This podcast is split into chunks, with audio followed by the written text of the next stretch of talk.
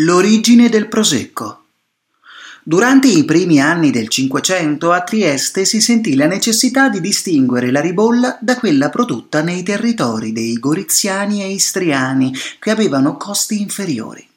Venne di conseguenza definita una precisa geolocalizzazione che si identificava con il luogo di produzione dell'antichità, il Castellum, nobile vino Pucinum, che coincideva con il castello di Prosecco, nei pressi dell'omonima località di Prosecco.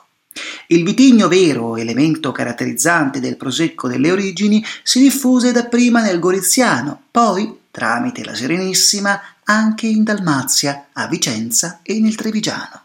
Col passare dei secoli la produzione nella zona d'origine andò scemando, ma vide un crescente sviluppo proprio nell'attuale provincia di Treviso, fra le colline di Conegliano, Asolo e Valdobbiadene, il termine prosecco comparve per la prima volta nel poemetto Il Roccolo di Tirambo, scritto nel 1754 da Valeriano Canati sotto lo pseudonimo di Aureliano Acanti, che scrive Ed or ora immolarmi voglio il becco con quel mela romantico prosecco.